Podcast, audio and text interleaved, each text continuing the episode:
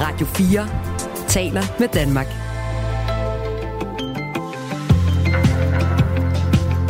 Velkommen til Radio 4 morgen. De seneste uger, der har koranafbrændinger i både Danmark og Sverige vagt øh, stor opsigt og stor vrede, blandt andet i mellemøstlige lande. Der er mange, der sammenligner det øh, med Mohammed-krisen midt i nullerne, men den her gang har vi ikke hørt så meget fra, fra de herboende muslimer i landet. Det gør vi noget ved lige om et øjeblik, hvor jeg taler med Falah Malik, som er imam i Aarhus. I weekenden der skal det grønlandske parti Siumut vælge ny formand, og en af kandidaterne er det grønlandske folketingsmedlem Aki Matilda Hø Dam. Hun blev landskendt, da hun talte grønlandsk fra talerstolen i Folketingssalen, og vi skal blive klogere på, om hun har en chance, og hvad formandsvalget betyder for Grønlands forhold til Danmark. Det skal vi om et kvarters tid. Og så har det været en spændende nat for masser af håbefulde danskere. For ved midnatstid, der fik 84.000 besked på, om de var kommet ind på drømmestudiet.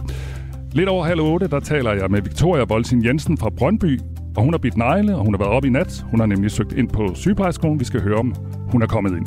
Det er fredag, solen skinner, dagen er helt ny, og du er så heldig, at du kan være med til at præge vores program i dag. Du kan skrive til os på 1424. Og lige før nyhederne, der satte vi sådan en lille ting i gang, fordi landets kaniner har det dårligt.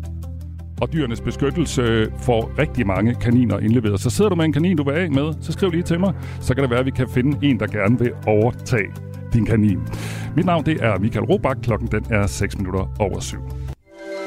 Det her er Radio 4 morgen. Det er forkert at brænde Koranen af, men det er også forkert, at den mellemøstlige verden reagerer med store demonstrationer og stormer den, for eksempel den svenske ambassade i Bagdad. Sådan lyder det fra Falah Malik fra Aarhus, der er imam i organisationen Muslimer for Fred, og som nu melder sig ind i debatten. Godmorgen. Godmorgen. Vi skal tale sådan om øh, flere aspekter i den her sag, øh, sag. Der er mange ting, jeg har lyst til at spørge dig om, men lad os lige begynde sådan helt konkret. Når du ser øh, sådan, øh, det har været den her højre radikale gruppe danske patrioter, der har brændt øh, Koranen af foran den irakiske ambassade i Danmark. Hvad går der så gennem hovedet på en øh, muslim som dig? Jamen, det er selvfølgelig sørgeligt, fordi under, det handler ikke kun om, at der er nogen, der brænder min hellige bog af, men det handler om, at der er nogen, der brænder en hellig bog af, og, og såre en hel masse øh, menneskers følelser. Det kunne også være kristne eller jøder eller andre, jo, ikke, hvis det var deres bog. Ikke? Så vi skal vise respekt over for hinanden, så det er sørgeligt, hvis der er nogen, der viser sådan en form for had og kører hets mod en minoritet. Mm. Så det er da sørgeligt, synes jeg. Bestemt.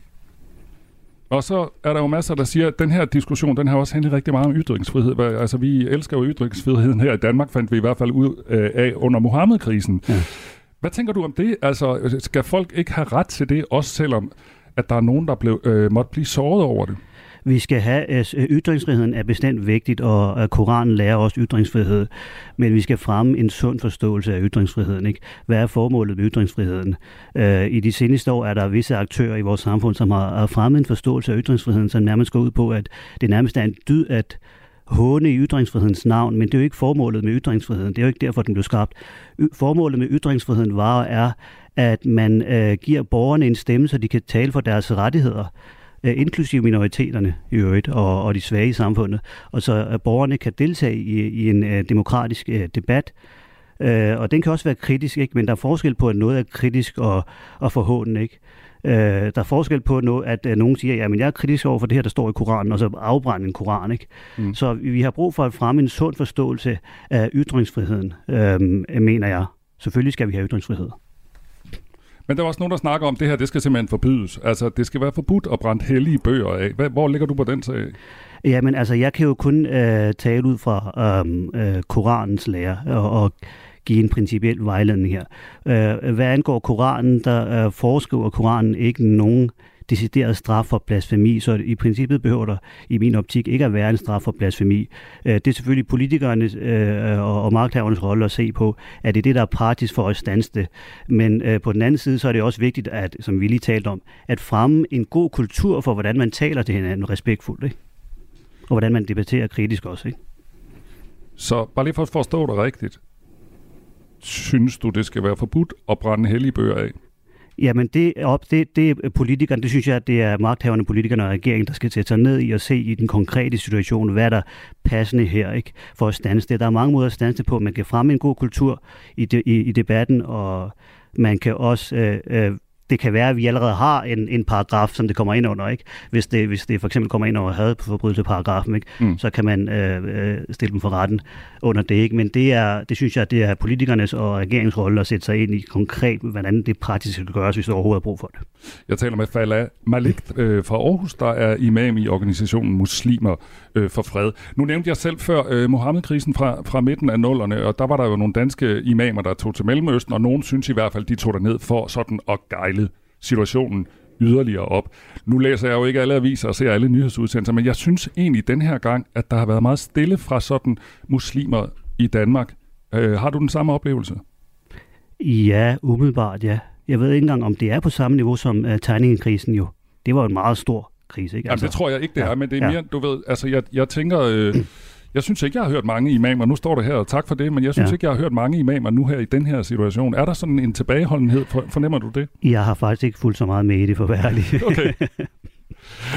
Men lad os så lige tale om, altså de, øh, du er imam, altså så jeg går ud fra, at du har et stort netværk øh, blandt muslimer. Altså hvad, hvad siger man egentlig øh, sådan blandt muslimer i Danmark om den situation, der er nu med koranafbrænding og jeg vil? Jeg vil lige øh, sige, at jeg i, i de seneste syv år har været i uddannelse, så det har været sådan hovedsageligt det, her gjort, ikke? så jeg har ikke ja. været fuldtidsimam indtil nu jeg er lige blevet færdig.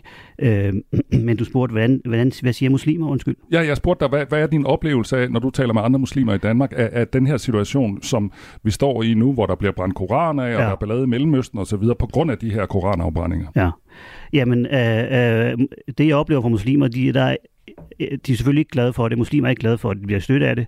Øh, men jeg har ikke talt med nogen muslim indtil videre, som synes, at der skal være en voldelig reaktion på det. Ikke? Så det virker jo, altså det er højst sandsynligt en minoritet, ikke? Mm. Øh, øh, det er med sikkerhed en minoritet. Så øhm, øh, de muslimer, jeg taler med, de vil øh, selvfølgelig, de bliver støttet af det, de kan ikke lide det, og folk har været deres måde at, at se på det. Øh, men jeg har ikke mødt nogen muslim, jeg har ikke personligt talt med nogen muslim, som synes, at der skal være en aggressiv og voldelig reaktion på det. Men det har der jo så været flere andre steder, altså i, øh, i Mellemøsten, ja. altså i Irak blandt andet, hvor øh, der er blevet øh, den svenske ambassade, det her er jo også en sag, eller det er måske endnu mere en sag, der handler om Sverige, øh, hvor der har været et angreb på den svenske ambassade, der har også været et forsøg på et øh, angreb på den danske ambassade. Hvad, hvad tænker du om det, der foregår dernede? Det er fuldstændig forkert, øh, fordi at... Øh, det er jo faktisk imod øh, islams lære. Det er, øh, det er faktisk imod Koranens lære. Fordi Koranen, der står i Koranen, at hvis der er nogen, der øh, bespotter Gud og hans repræsentanter, som inkluderer Koranen og profet Mohammed og andre øh, hellige steder og personer, jamen så skal man øh, vende sig tolerant og fredeligt bort fra dem, indtil de hengiver sig til anden passende tale.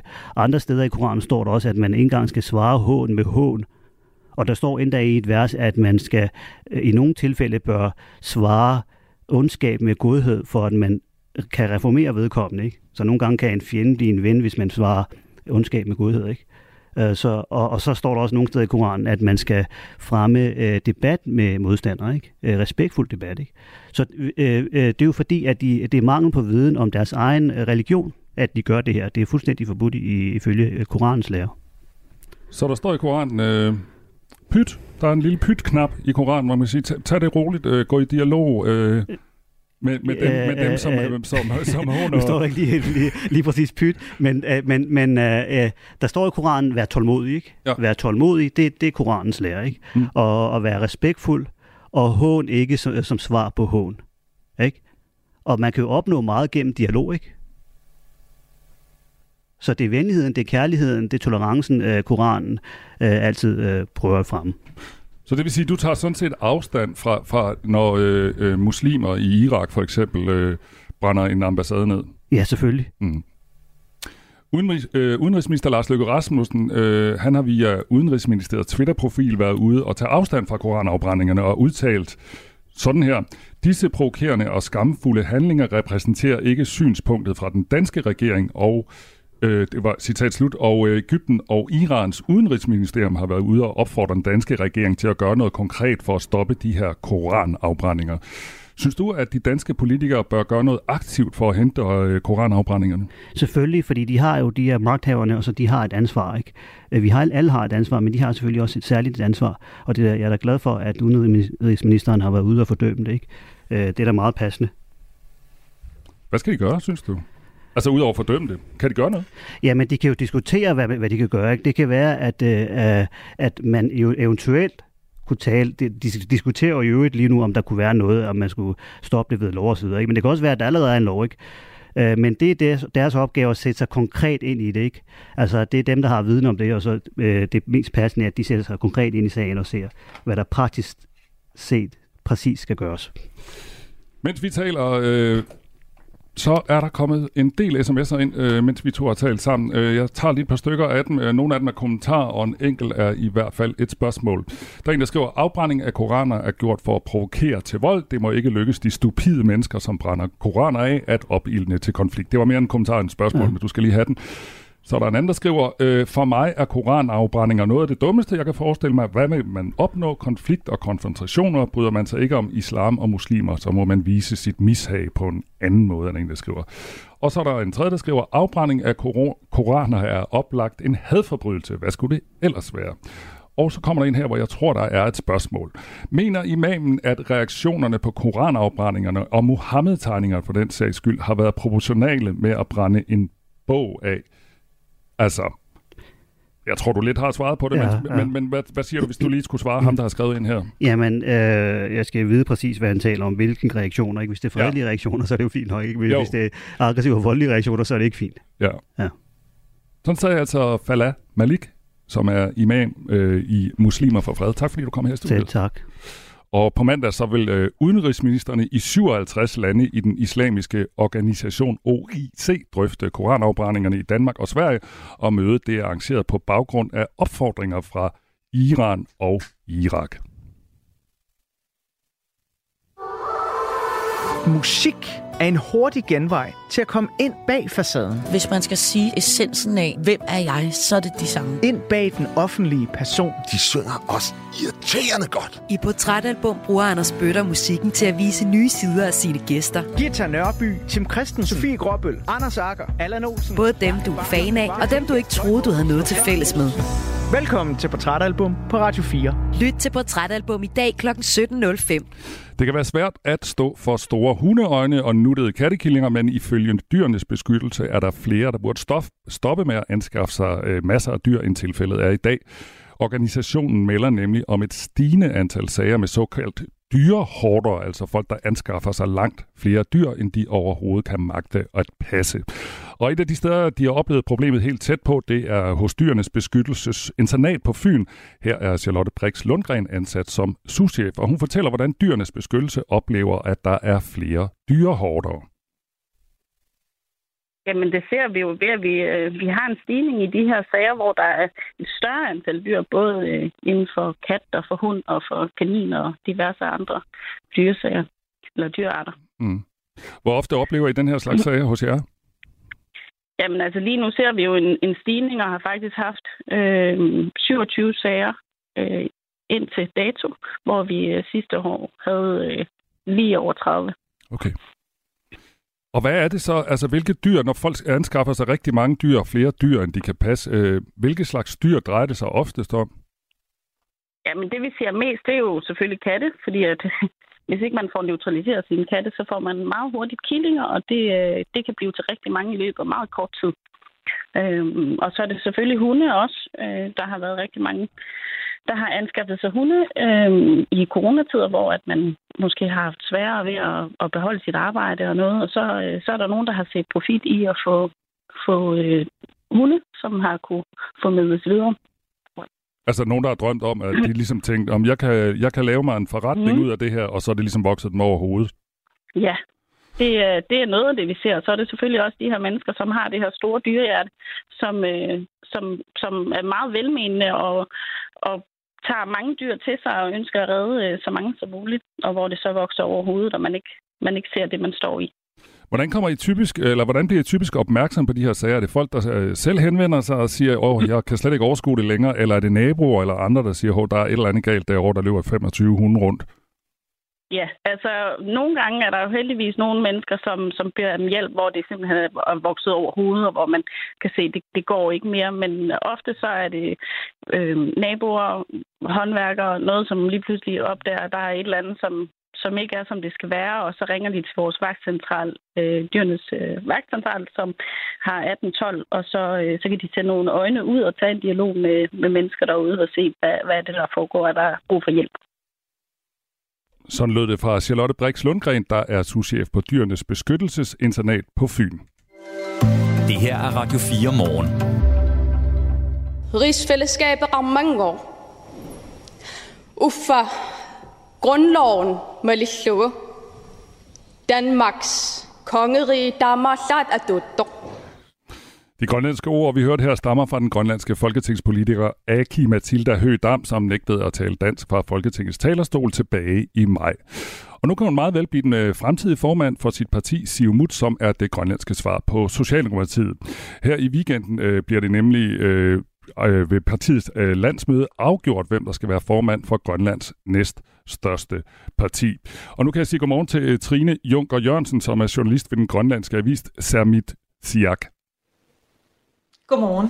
Aki Mathilde Høgh blev berømt i hele Danmark, da hun øh, talte grønlands på Folketingets talerstol. Hvor, hvor store er hendes chancer for at blive valgt som den næste formand for Siumut?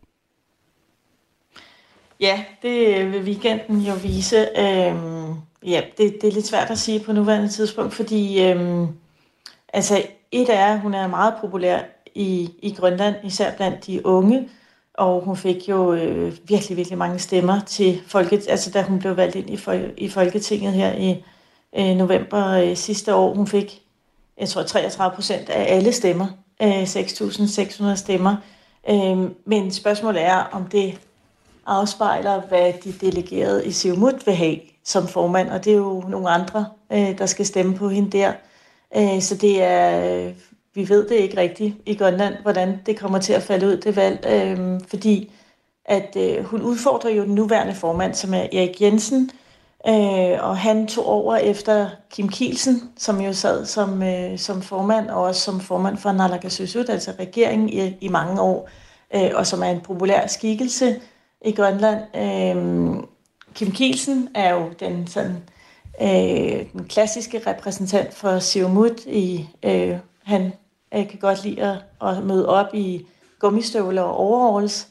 Øh, og det er der også mange af de delegerede, der gør øh, på landsmødet. Øh, og det vil sige, altså spørgsmålet er, om hun ligesom, øh, om de delegerede er klar til en, en anden øh, type formand øh, med Aki Matilda, som jo er øh, ung, og hun er også øh, noget mere rabiat, end hvad man har været vant til i Siumut. Mm. Så, så, så, så det er ikke givet, at hun kommer til at, at vinde formandskabet, men hun er en klar en udfordrer, og ja, tid må vise, om man ligesom også i, i Siumut er klar til, til hende som formand.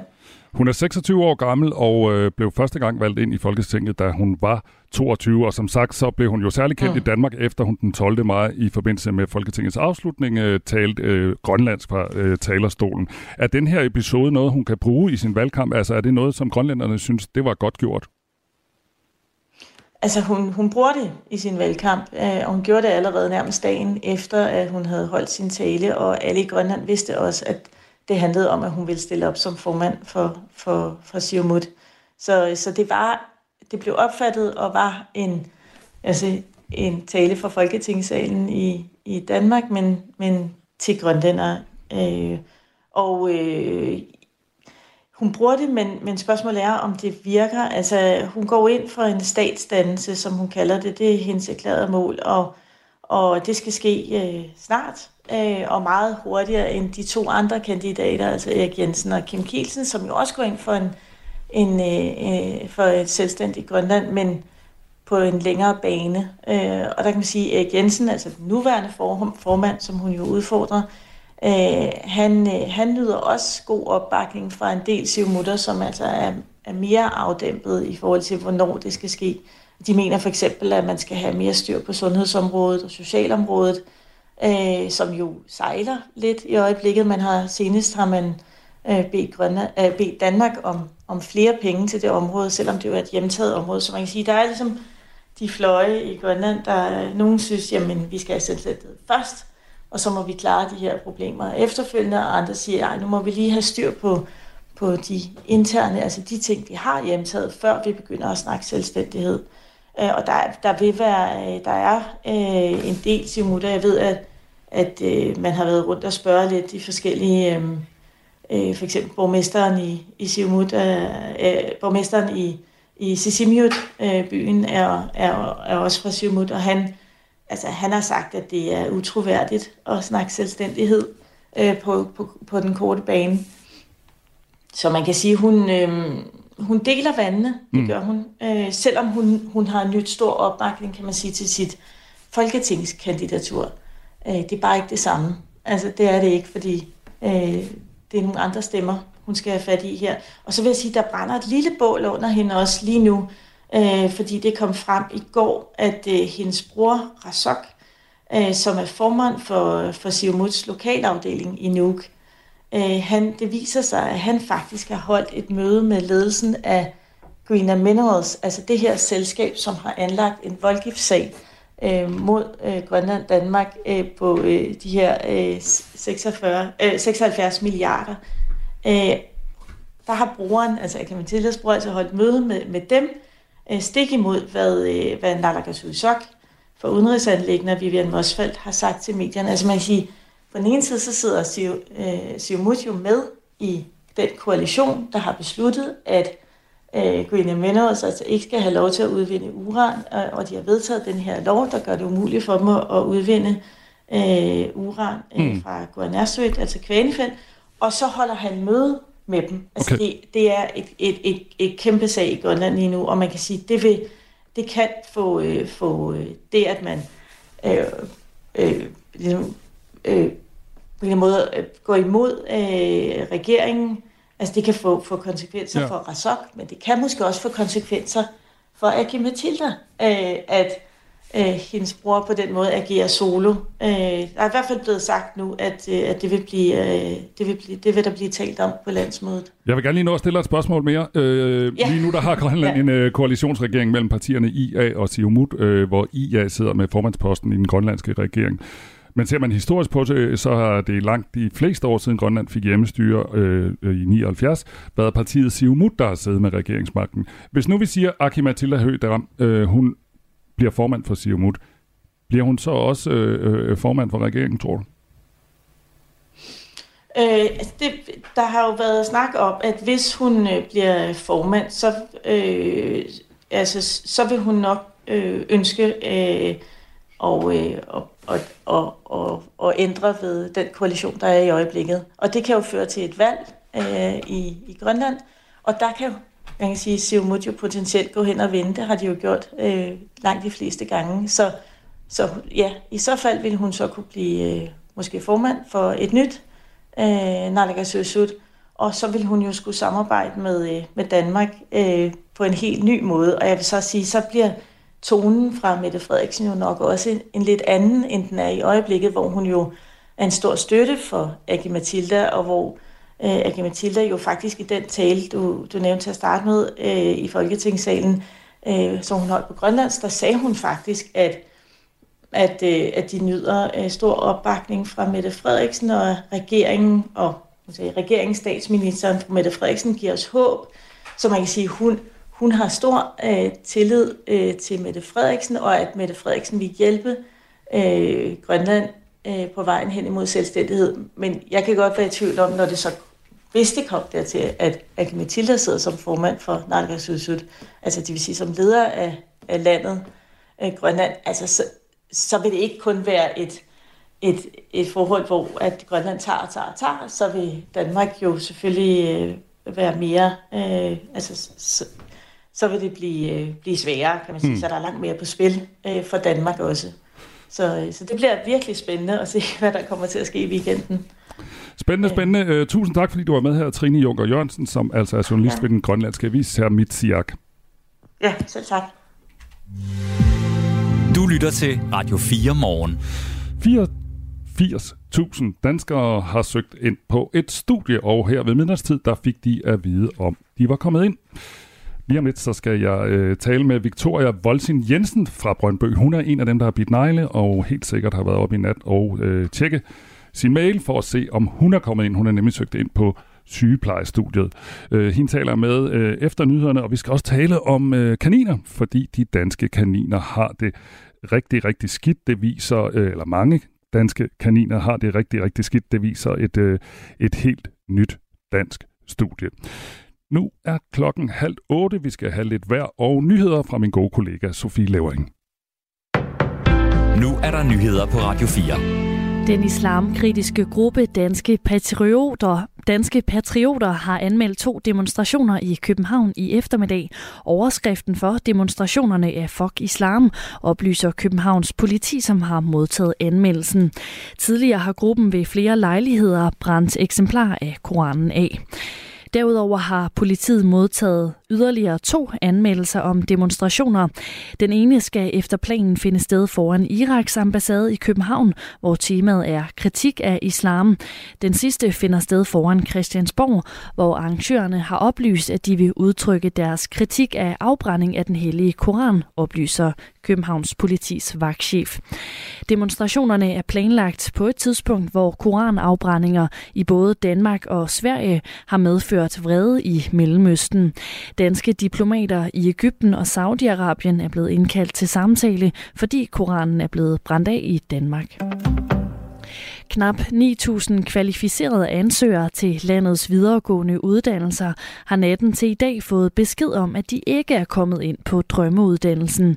De kvalificerede ansøgere opfylder ellers alle krav til den studieplads, de har søgt, men har fået afslag, fordi der er for få studiepladser i forhold til antallet af ansøgere til uddannelsen. Det viser tal fra Uddannelses- og Forskningsstyrelsen.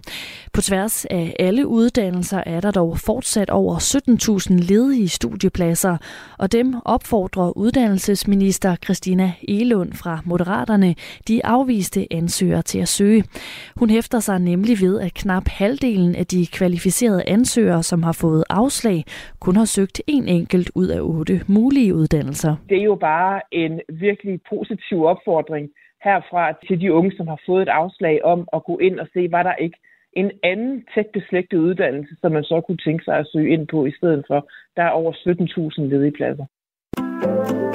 Og vi bliver lidt ved studieoptaget, for flere vil gerne være ingeniører eller tage en IT-uddannelse. Over 61.000 har fået besked om, at de er kommet ind på en videregående uddannelse. Og her der er optaget på IT-uddannelserne steget med 10 procent sammenlignet med sidste år. Tallene viser også, at 5 procent flere er optaget på STEM-uddannelserne, som er den samlede betegnelse for uddannelser inden for naturvidenskab, teknologi, ingeniørvidenskab og matematik. Ifølge Dansk Erhverv er det godt nyt, fordi erhvervslivet mangler IT- og ingeniøruddannede. Det siger uddannelses- og forskningspolitisk chef Mads Eriksen Storm. Altså det er helt klart det, vi glæder os allermest over i de her øh, søgetal. Vi ved, at øh, ikke mindst IT er et af de områder, hvor vi virkelig mangler arbejdskraft, og det er stort set øh, hele dansk erhvervsliv, der mangler arbejdskraft. Så det, at de unge også har fået øjnene op på det område, er, er, er helt klart den mest glædelige nyhed set for vores stol. I Brasilien har otte personer mistet livet og 11 er såret ved eksplosioner i en silo hos en landbrugsvirksomhed. Det oplyser det lokale brandvæsen.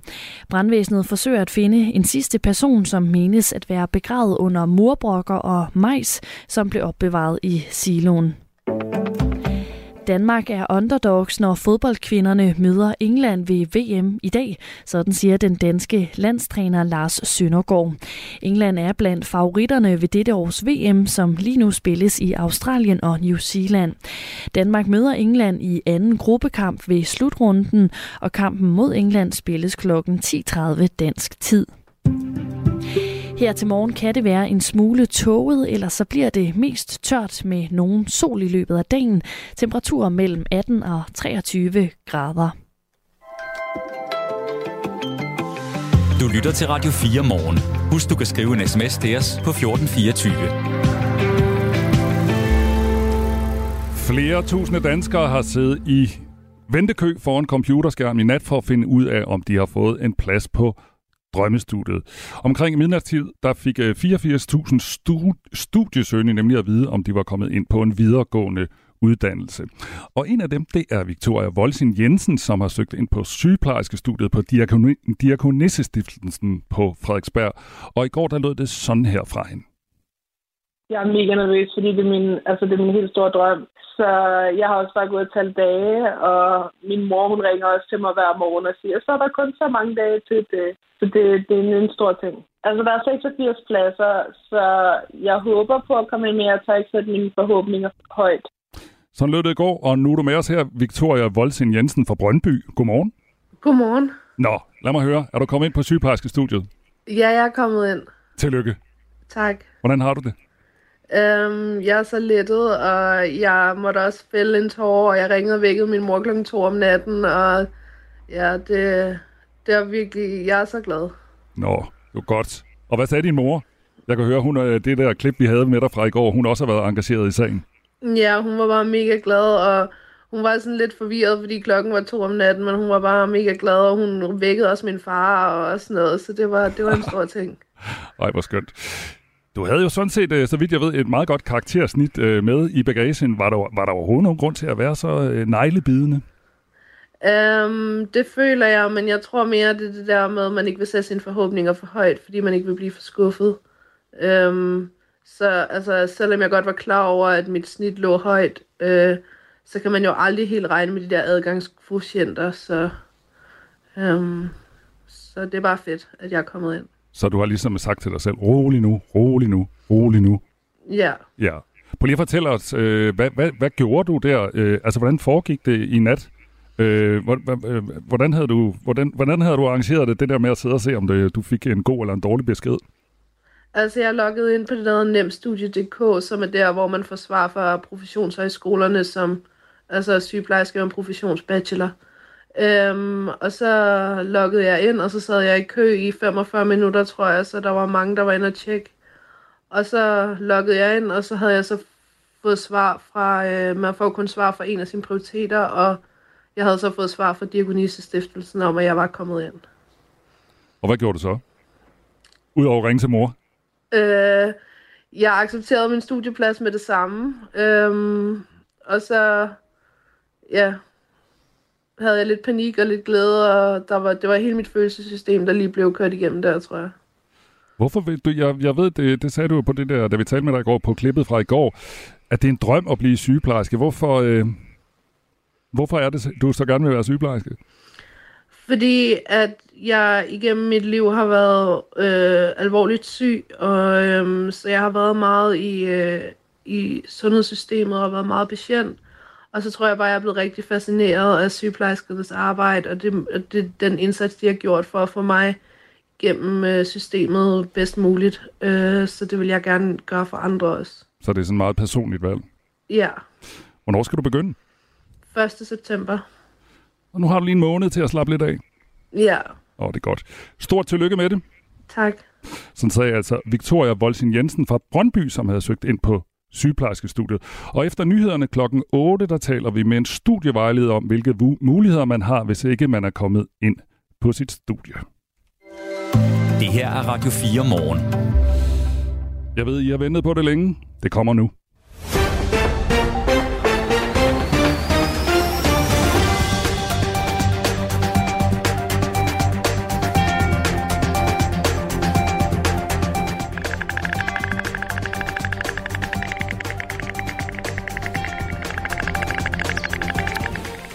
Det er selvfølgelig øh, Storke-nyt. Jeg har jo gjort mig til Radio 4's øh, Storke-journalist.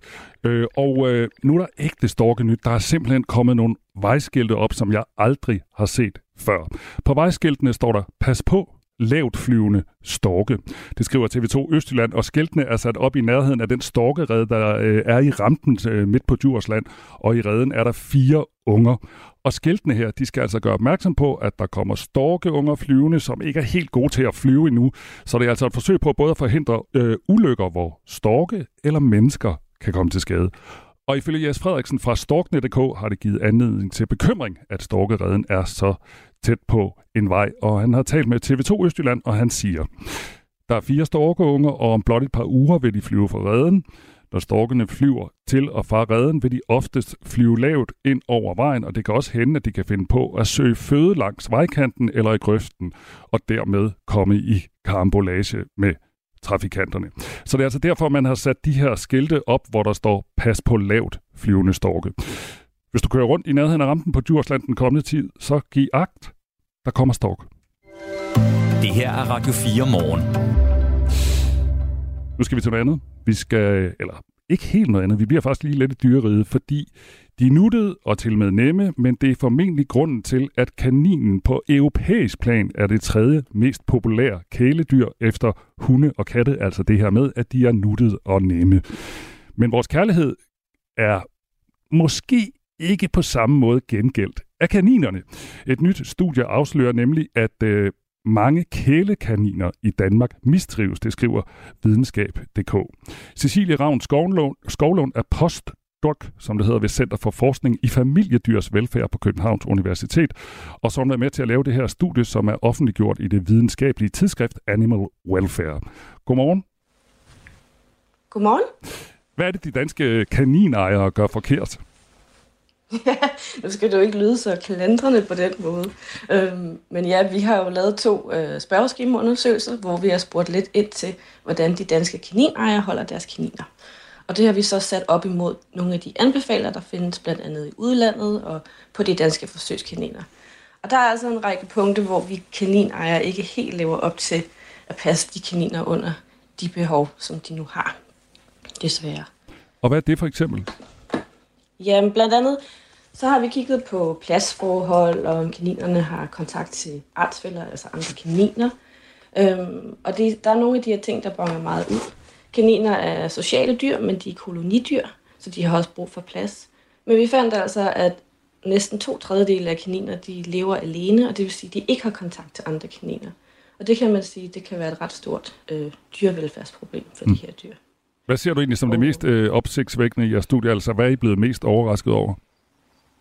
Jo, altså jeg blevet mest overrasket over, hvor den høje andel af kaniner, der bliver holdt på nogle af de her øh, øh, forhold, som ikke er så hensigtsmæssige i forhold til deres velfærd. Blandt andet bliver de holdt på for lidt plads i forhold til minimumskravene for forsøgsdyr, når man sammenligner det. De bliver heller ikke tildelt, tildelt diverse ressourcer, som er vigtige for udfoldelse af vigtig kaninadfærd, og så sidder jo mange af dem alene. Og noget af det opsigtsvækkende var, at vi testede ligesom, hvad det er for en type ejer, der er højere risiko for ikke at holde dem under de her mere hensigtsmæssige forhold.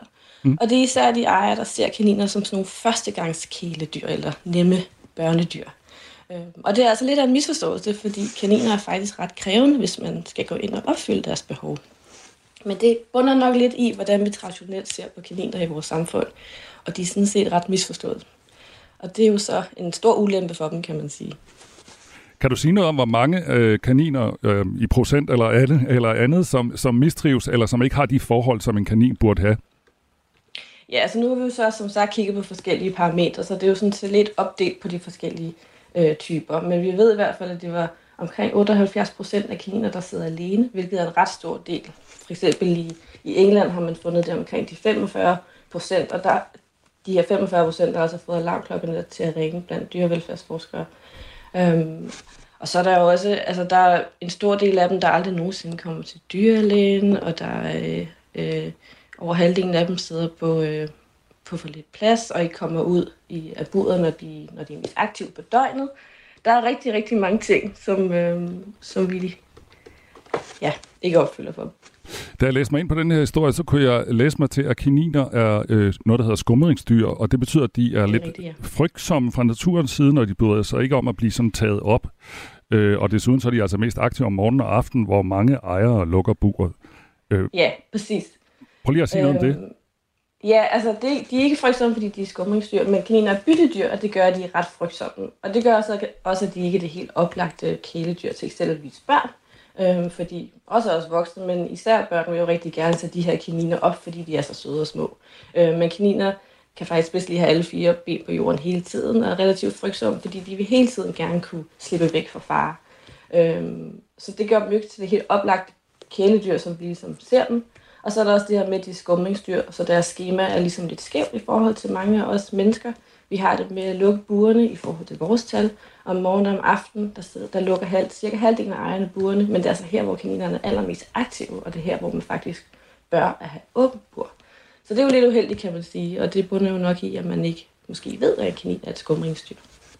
Men nu siger du, at kaniner faktisk ikke kan lide at blive taget op. Jeg tænker, øj, Alle de gange, Ja. jeg har mødt nogle, jamen, alle de gange, jeg har mødt nogle børn i selskab med en kanin, så sidder de med den på skødet, og så tager de dem op og, Ja. og behandler dem som, ja, hvad ved jeg, små kattekillinger eller sådan noget. Så man skal simpelthen øh, lade den være. Det skal man. I stedet for skal man sætte sig ned på gulvet til kaninen og faktisk prøve at gøre sig lille. Man kan også lægge sig helt ned. Og så kan man måske sidde med en sund godbid, godbid, og så skal man vente på, at kaninen kommer hen til en. Man kan sagtens være sammen med kaninerne på en god måde, men der er ikke så meget oplysning om, hvordan vi gør det. Og heller ikke, hvordan vi læser kaninerne. Der er mange af de her billeder, man ser på billeder af sociale medier af kaniner, der bliver holdt af børn eller nogle af de her ting. Og der kan man altså se på kaninerne, hvis man kigger på deres øjne og ører, at de faktisk er ret bange i situationen. Mm. Så vi skal have noget bedre oplysning om, hvordan vi holder dem, og hvordan vi læser vores dyr.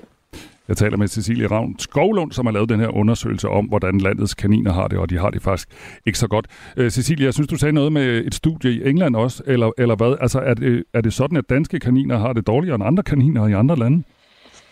Der er noget, der tyder lidt på, at der er i hvert fald en række forhold, hvor vi ikke gør det helt lige så godt øh, som i andre lande. Og det er sådan set heller ikke, fordi man gør det super godt i andre lande. Øh, men i Danmark, så, så blev vi lidt overrasket over, at nogle af de her tal for de dårlige forhold er højere. Og, og det ved jeg ikke, om det er fordi, at vi ser på kaniner på en lidt anden måde end i andre lande. Men, øh, men sådan er det desværre. Det kan også være, fordi i andre lande, så har man indført det, der hedder nogle officielle pasningsvejledere, hvor man informerer ejerne om, hvordan man holder sine dyr, og samtidig opfylder deres naturlige behov. Og det har vi faktisk ikke i Danmark. Øh, vi har ikke nogen officielle dybdegående vejledninger for, hvordan vi passer dem, og så har vi heller ikke nogen minimumskrav i forhold til lovgivning. Så kaninerne er faktisk ladt lidt i stikken, de har ikke nogen beskyttelse, og det reflekterer sig jo så desværre i, hvordan vi holder dem ifølge vores tal. Du har et par gange også nævnt det der med, det er sådan, at, jeg ved ikke, hvad det var for et ord, du brugte, sådan førstegangskæledyr, altså nogen, et barn, Ja. ja. plager, et barn plager om at få en hund, og så siger mor og far, ej, du kan få en kanin, fordi den kan bo nede i haven i et lille bitte bur og sådan noget. Skal vi gøre, Ja. op, skal vi gøre op med det der med, at en, en kanin er, er et meget godt førstegangskæledyr? Det mener jeg i høj grad. Det er jo både dårligt for kaninerne, fordi det, de risikerer jo, at de bliver holdt på nogle forhold, hvor de får dårlig velfærd. Men det er sådan set også dårligt for ejerne, fordi selvfølgelig er alle ejere interesseret i, at deres dyr har det godt. Og de vil jo gerne have et godt ejer-dyr-forhold med deres dyr. Men hvis vi holder vores dyr på nogle forhold, som er ikke er hensigtsmæssige i forhold til deres behov, så bliver de jo heller ikke særlig gode gåseøjne kæledyr at have, og de bliver ikke særlig kælende. Der er mange kaniner, der lever, øh, har en lav levealder, fordi vi giver dem korrekt foder, de kommer ikke til dyrlægen, og de kan måske slet ikke bevæge sig nok. Mm. Øhm, og så er der også mange kaniner, der faktisk måske bliver lidt apatiske og sidder og keder sig i sit bur og ikke laver noget. Og så bliver man jo især som barn måske lidt træt af den her kanin, og den kan blive glemt ned i haven. Og vi ser faktisk også, at det er en overraskende stor del, næsten op mod en tredjedel af kaninejere, der slet ikke ser til deres kaniner en gang om dagen. Og det er jo slet ikke øh, lovligt. Man skal jo se til sine kaniner eller sine dyr en gang om dagen, og sikre, at de har vand og foder osv. Ikke? Og derudover har de jo også brug for en masse social kontakt, især hvis de sidder alene, fordi hvad skulle de så foretage sig ellers? Så hjælp mig lige. Altså, skal man ud og gå en tur med kaninen, eller hvad? Nej, men man kan jo starte med at lukke dem ud på et større område. Det kan være en løbegård. Men så er der jo også rigtig mange i dag, der har faktisk det, der hedder fritgående kaniner, hvilket kan overraske mange. Du kan sagtens have en kanin, der går frit på lige fod med eksempelvis en kat. Så længe man sikrer haven eller hjemmet fra ledninger og rovdyr, så kan de faktisk gå frit. Og så får du også et bedre forhold med dit dyr, fordi det, har, det trives bedre, det har mere plads, og det har mere kontrol over sin, sin situation. Så ja, men det ser vi faktisk også en overraskende stor tendens til i Danmark. Vi havde lavet to spørgsmålundersøgelser, hvor den ene var repræsentativ, lidt mindre dybdegående, men den viser ligesom det, ret, det rette billede af, hvordan vi holder kaninerne. Men så lavede vi en lidt mere dybdegående undersøgelse, hvor vi så fik fat på nogle af de her mere dedikerede ejere. Og der var altså en ret stor del af dem, der havde fuldstændig fritgående kaniner. Og det kræver ret meget investering at have. Så det er jo en dejlig ting, og det vidner lidt om, at kaninerne, i hvert fald blandt nogle ejere, begynder at få lidt højere status, der måske minder- minder lidt mere om katten eller hundens.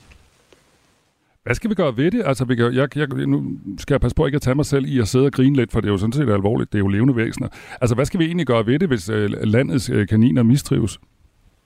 Jeg vil mene, som jeg også nævnte før, at vi har behov for nogle officielle pasningsvejledninger for de her dyr. Fordi ejerne skal også kunne gå et sted hen og finde information om, hvordan passer vi vores dyr på en, på en ordentlig måde. Og jeg, jeg tror jo selvfølgelig på, at, at ejerne vil deres dyr det bedst muligt, men ofte bunder det egentlig også i, at vi bare ikke ved nok om vores dyr. Og der er også blevet lavet nogle undersøgelser i udlandet, hvor man har ligesom testet kaninejernes viden om kaniners behov, og der har man også fundet, at der er ret mange ejere, der faktisk ikke ved så meget om kaniners behov. Så er det jo også svært at opfylde dem, kan man sige. Så nogle anbefalinger, og så også nogle mindste krav. Øh, gerne noget lovgivning, der siger måske noget, nogle mindste anbefalinger for noget, nogle pladsforhold for de her kaniner. Fordi vi kan se, at mange af kaninerne bliver holdt på buer, der er altså alt for små. Og vores danske forsøgskaniner måtte ikke engang sidde i de her buer. Øh, så der er jo lidt et problem her, kan man sige. Så bedre oplysning, men også den måde, vi afbildede kaniner på. Du sagde det selv, man ser tit, tit øh, børn med kaniner op i farven, Og det skal man jo så stoppe med, da det sender et signal om, at det er den måde, vi skal omgås vores kaniner på. Tak fordi du ville øh, gøre os klogere på øh, kaninernes liv, øh, Cecilie Ravn Skovlund. Det var så lidt. Tak fordi du var med. Ja, velbekomme. Spændende studie. Øh, vi har i forlængelse af den her historie, øh, har vi ringet til dyrenes beskyttelse for at høre, hvor, hvor mange kaniner de egentlig modtager på øh, deres internater. Altså hvis folk lige pludselig øh, tænker, at det er faktisk også sværere at have en kanin, end jeg lige troede. Og tilbage, sidst, øh, tilbage i april sidste år, der lavede dyrenes beskyttelse en hel kampagne øh, om, at de modtog rekordmange kaniner på deres internater. I hele 2022, altså sidste år, der endte tallet på 836 kaniner, der blev indleveret. Og i år øh, indtil nu er der blevet registreret 395 øh, kaniner, så der kommer altså fortsat et stort antal kaniner ind på de danske internater. Det fortæller internatchef for dyrenes beskyttelse, Karina Fisker. Det er stadigvæk mange kaniner, og de her kaniner, de, eller størstedelen af de kaniner, vi har fået ind på internatet, er også kaniner, der er fundet herreløse, altså hoppende rundt i naturen, eller at vi har fundet dem i papkasser. Så det er, øh, så det er mange. Og som vi også lige hørte øh, i forhold til det her øh, studie, så er der altså rigtig mange, der ikke er klar over, hvad en kanin egentlig har behov for, og derfor bliver mange også overrasket over, hvad det kræver, og derfor ender kaninerne altså i internaterne hos dyrenes beskyttelse. Jeg tror også, at at folk de ikke har sat sig ind i, hvad det kræver at have en kanin, og at det er et lige så stort arbejde som at have en kat eller en hund. Det tror jeg kommer rigtig, rigtig meget bag på mange. Derudover så er der også sådan lidt en tendens til, at øh, man tænker, at det er en kanin, man har anskaffet sig til sine børn, og børnene gider ikke kaninen længere. Og hvad er det så, man gør? Ja, hvad er det så, man gør? Det har øh, dyrenes beskyttelses Karina Fisker faktisk selv svaret på. Ja, så henvender man sig til os, øh, og det er jo ikke altid, vi har mulighed for bare at kan hjælpe, fordi vi jo øh, har en begrænset kapacitet i også bare ikke at kan fylde helt op hele tiden med kaniner. Og øh, vi appellerer jo altid til, at folk de går ud og finder et nyt hjem til kaninen, hvis det er det, der er tilfældet, at den skal have et nyt hjem. Sådan sagde altså internatchef hos øh, Dyrenes Beskyttelse, Karina Fisker. Og den øh, appel har vi taget til os her på Radio 4, så hvis du sidder derude og har en kanin, du gerne vil af med, så skriv til os, eller skriv til mig herinde på øh, 1424. Og modsat, hvis du øh, drømmer om at få en kanin, så kan det være, at vi kan parre jer to Ja, det lød måske lidt forkert, men altså nogen, der har øh, lyst til at komme af med en kanin, og nogen, der har lyst til at få en kanin. Skriv til mig på 1424. Det her er Radio 4 morgen. Så skal vi til USA. Den 81-årige republikanske senator og politiske legende Mitch McConnell skulle egentlig bare holde sit ugenlige pressemøde i senatet on- øh, onsdag aften. Men under sin pressekonference begyndte han pludselig at tøve og stod fuldstændig forstenet i næsten 30 sekunder foran rullende kamera, hvor han slet ikke kunne tale. This week has been good bipartisan cooperation and a string of uh, uh,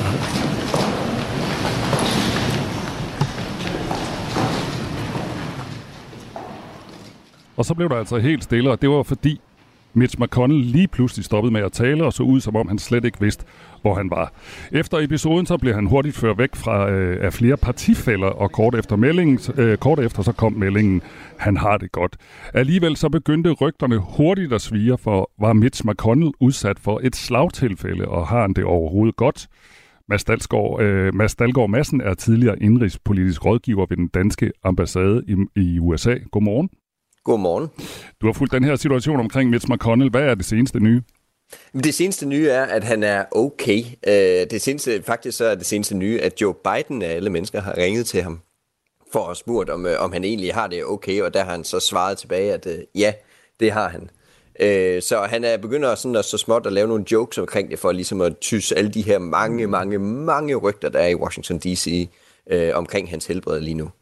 Joe Biden han er et år yngre, så han forstår nok, hvilken øh, situation han er i. Altså Mitch McConnell er øh, 81, og Biden er 80. Du sagde, at alle mennesker er det Joe Biden, der har ringet til ham. Hvorfor siger du det på den måde? Ja, men det, det er bare for at sige, at hvor, hvor, hvor vigtig en begivenhed det her det er, når en leder af, øh, af Mitch McConnells statur får en helbredsepisode som det her. Mitch McConnell han er den længst siddende politiske leder i amerikansk historie i kongressen. Han er det, som du også kaldte i indledningen, det er en politisk legende. Han er simpelthen en institution i amerikansk øh, indrigspolitik og har kendt, er kendt for virkelig at kunne holde styr på det republikanske parti. Han er en af årsagerne til, at trumpismen sådan set ikke har så stor magt i senatet, som det har i repræsentanternes hus. Så en figur som Joe Biden har faktisk lidt brug for en Mitch McConnell, sjovt nok, for ligesom at holde øh, trumpismen stangen i indrigspolitik. Så det er nok derfor, at, at præsidenten også er ret bevågen omkring, hvordan Mitch McConnell har det. 41-årige øh, Mitch McConnell er republikaner og den længst siddende senator i amerikansk politisk historie, som du også lige sagde. Og da han var barn, der havde han polio, hvilket sidenhen har gjort, at han har haft noget svært ved at holde balancen. Og tidligere i år, der faldt han øh, også voldsomt, eller der faldt han voldsomt og fik en hjernerystelse, hvilket er gået ud over hans øh, udtale. Øh, Mads Dahlgaard Madsen, nu nævnte du lige det her med, med hans forhold til Trump. På lige at uddybe lidt mere. Altså, hvilken rolle spiller han nu? Han er 81 år gammel. Altså, hvilken rolle spiller han i forhold til Trump?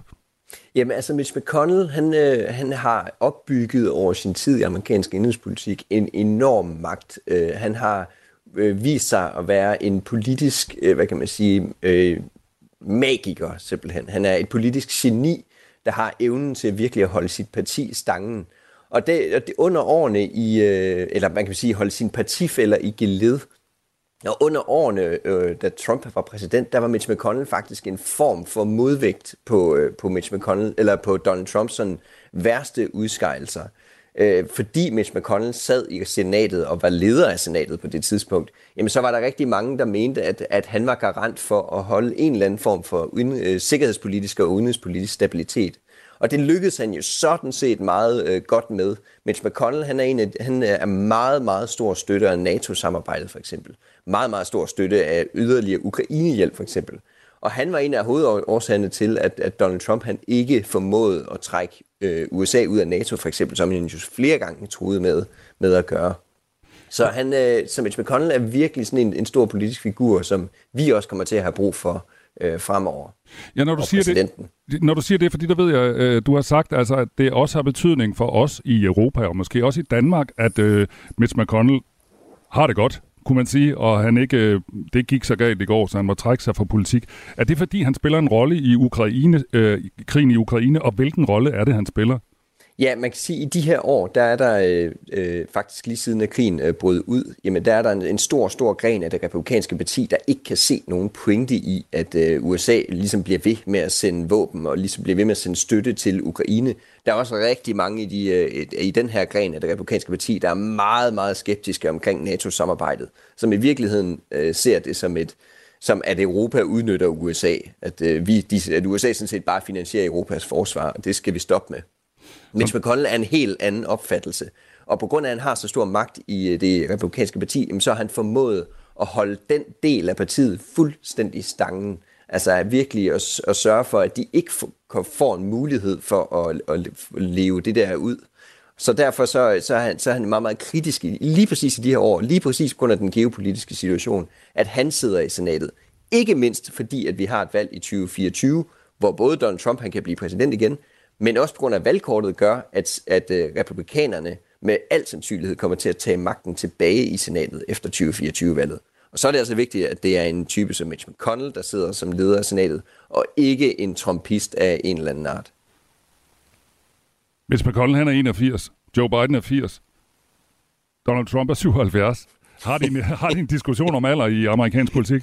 Ja, de har. Det er, højaktuelt, øh, og, og man kan sige, at republikanerne har lidt svært ved at føre aldersargumentet helt igennem over for Joe Biden, når der sidder en Mitch McConnell på 81 og har helbredsepisoder som, øh, som, som den her. Så, så ja, aldersspørgsmålet er virkelig, virkelig aktuelt i amerikansk indrigspolitik øh, lige nu, og de kan godt se, at den er, den er ret gal.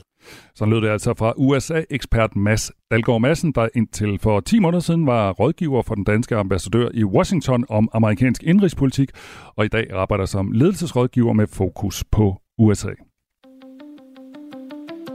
Radio 4 taler med Danmark. 84.000 havde søgt ind på uddannelser, og i nat fik de at vide, om de var kommet ind. Altså, de kunne sidde foran computeren og tjekke, om de var kommet ind på deres drømmestudie. Vi talte med en øh, tidligere morges, en der gerne vil ind på sygeplejerskeuddannelsen. Hun var kommet ind, og hun var glad. Men der er altså 22.000, der har fået afslag. Og det kigger vi på øh, lige om 4-5 minutter, fordi hvad gør man egentlig, hvis man øh, nu har fået en lidt dårlig besked. Hvor stiller man sig hen, og hvad gør man? Det taler jeg med Anne Teilborg om. Hun er chef for vejledning, vejledning og studieinformation ved Aarhus Universitet, og hun skal give os en idé om, hvilke muligheder man har, hvis man altså ikke er kommet ind på drømmestudiet. Nu er klokken 8. Vi skal have nyheder hver med Sofie Levering. Du har lyttet til en podcast fra Radio 4. Find flere episoder i vores app, eller der, hvor du lytter til podcast.